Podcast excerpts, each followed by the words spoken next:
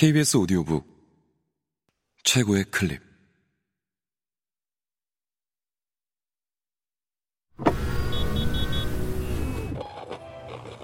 KBS 오디오북.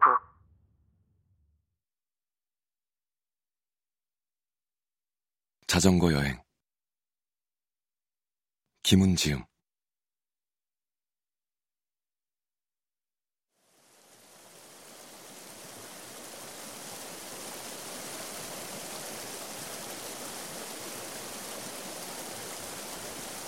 흙은 초겨울 서리에 굳어지고 봄서리에 풀린다. 봄서리는 초봄의 땅 위로 돋아나는 물의 싹이다. 봄풀들의 싹이 땅 위로 돋아나기 전에 흙 속에서는 물의 싹이 먼저 땅 위로 돋아난다. 물은 풀이 나아가는 흙 속의 길을 예비한다. 얼고 또 녹는 물의 싹들은 겨울 흙의 그 완강함을 흔들고 풀어진 흙 속에서는 솜사탕 속처럼 빛과 물기와 공기의 미로들이 퍼져나간다. 풀의 싹들이 흙덩이의 무게를 치받고 땅 위로 올라오는 것이 아니고 흙덩이의 무게가 솟아오르는 풀싹을 짓누르고 있는 것이 아니다. 풀싹이 무슨 힘으로 흙덩이를 밀쳐낼 수 있겠는가? 이것은 물리 현상이 아니라 생명 현상이고 역학이 아니라 믿음이다. 풀싹들은 헐거워진 봄 흙 속의 미로를 따라서 땅 위로 올라온다. 흙이 비켜준 자리를 따라서 풀은 올라온다. 생명은 시간의 리듬에 실려서 흔들리면서 솟아오르는 것이어서 봄에 땅이 부푸는 사태는 음악에 가깝다.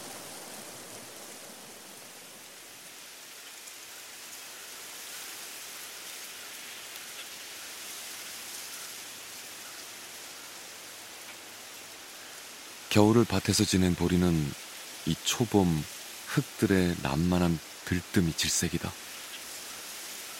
한창 자라날 무렵에 헐거워진 흙들이 뿌리를 꽉 껴안아주지 않기 때문이다. 그래서 흙을 이해하는 농부는 봄볕이 두터워지면 식구들을 모두 보리밭으로 데리고 나와서 흙을 밟아준다. 농부는 보리가 봄을 다 지낼 때까지 부풀어 오르는 흙을 눌러놓는다.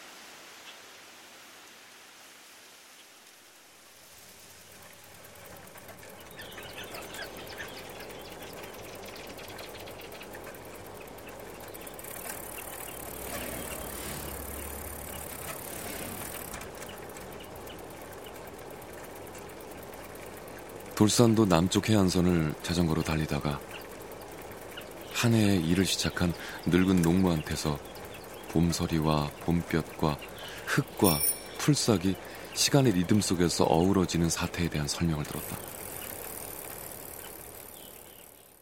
늙은 농부는 농부답게 어눌했지만 서울에 돌아와서 토양학을 전공하는 교수들에게 물어봤더니 농부의 얘기가 다 맞다고 한다. 밭두렁에 자전거를 세워놓고 자꾸 캐물으니까 늙은 농부는 아이 사람아 싱거운 소리 그만하고 어서 가. 그게 다 저절로 되는 게야. 라고 말했다.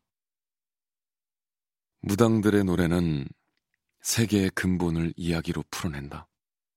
이 노래가 봄풀이이다. 올금년 해는 2020년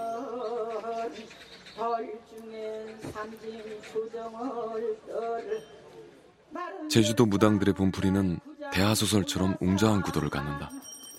봄풀이는 설명할 수 없는 세계를 마침내 설명하고 거기에 언어를 부여한다. 그래서 그 노래는 신들이 부르는 노래가 아니라 땅 위에서 부르는 인간의 노래다.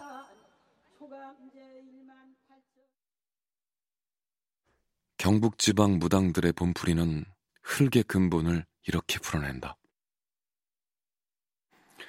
태초에 땅 위의 세상은 진흙 뻘밭이었다. 하늘나라 공주가 가락지를 이 진흙 수렁에 떨어뜨렸다. 하느님은 남녀 한 쌍을 이 세상으로 내려보내 가락지를 찾아오도록 했다. 남녀는 손으로 진흙 수렁을 주무르며 가락지를 찾아 헤맸으나 찾지 못했다. 진흙수렁 속에서 남녀는 정이 들어 사랑했다. 남녀는 하느님의 명령을 배반하고 가락지 찾기를 집어치웠다. 남녀는 이 세상의 진흙수렁에서 살기로 작정하고 결혼했다. 이 부부가 가락지를 찾기 위해 손바닥으로 주물렀던 진흙수렁은 마른 흙이 되었고 이 흙 속에서 풀과 곡식들이 돋아났다. 이것이 밭이다.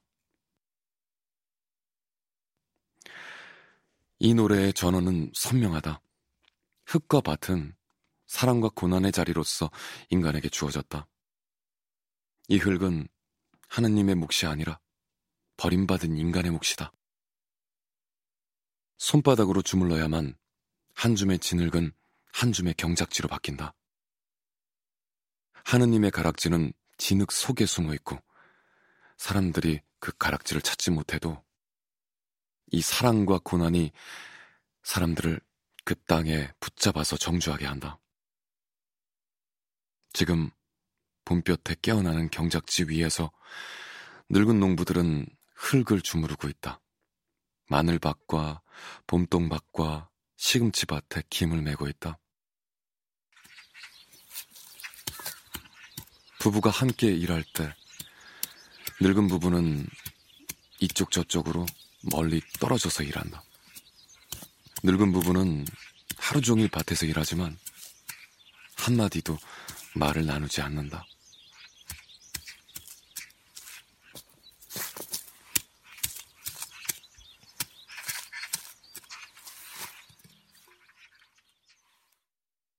날이 저물어 돌아갈 때도 남편이 앞서고 아내는 몇 걸음 떨어져서 뒤따른다. 그들은 말로 의사소통을 하는 단계를 넘어섰거나 아니면 소통되어야 할 의사가 이미 다 소통되어 버린 것 같았다.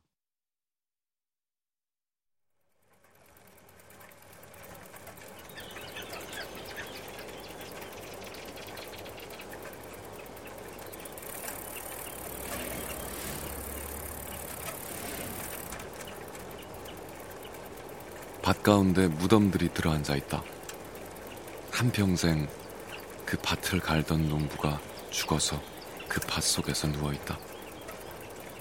부부가 함께 밭으로 들어가서 누운 무덤들도 있다. 그 밭 옆에는 신석기 시대 고인돌 무덤도 있다. 부푸는 봄의 흙 속에서 새파란 것들이 일제히 솟아오르고 있다.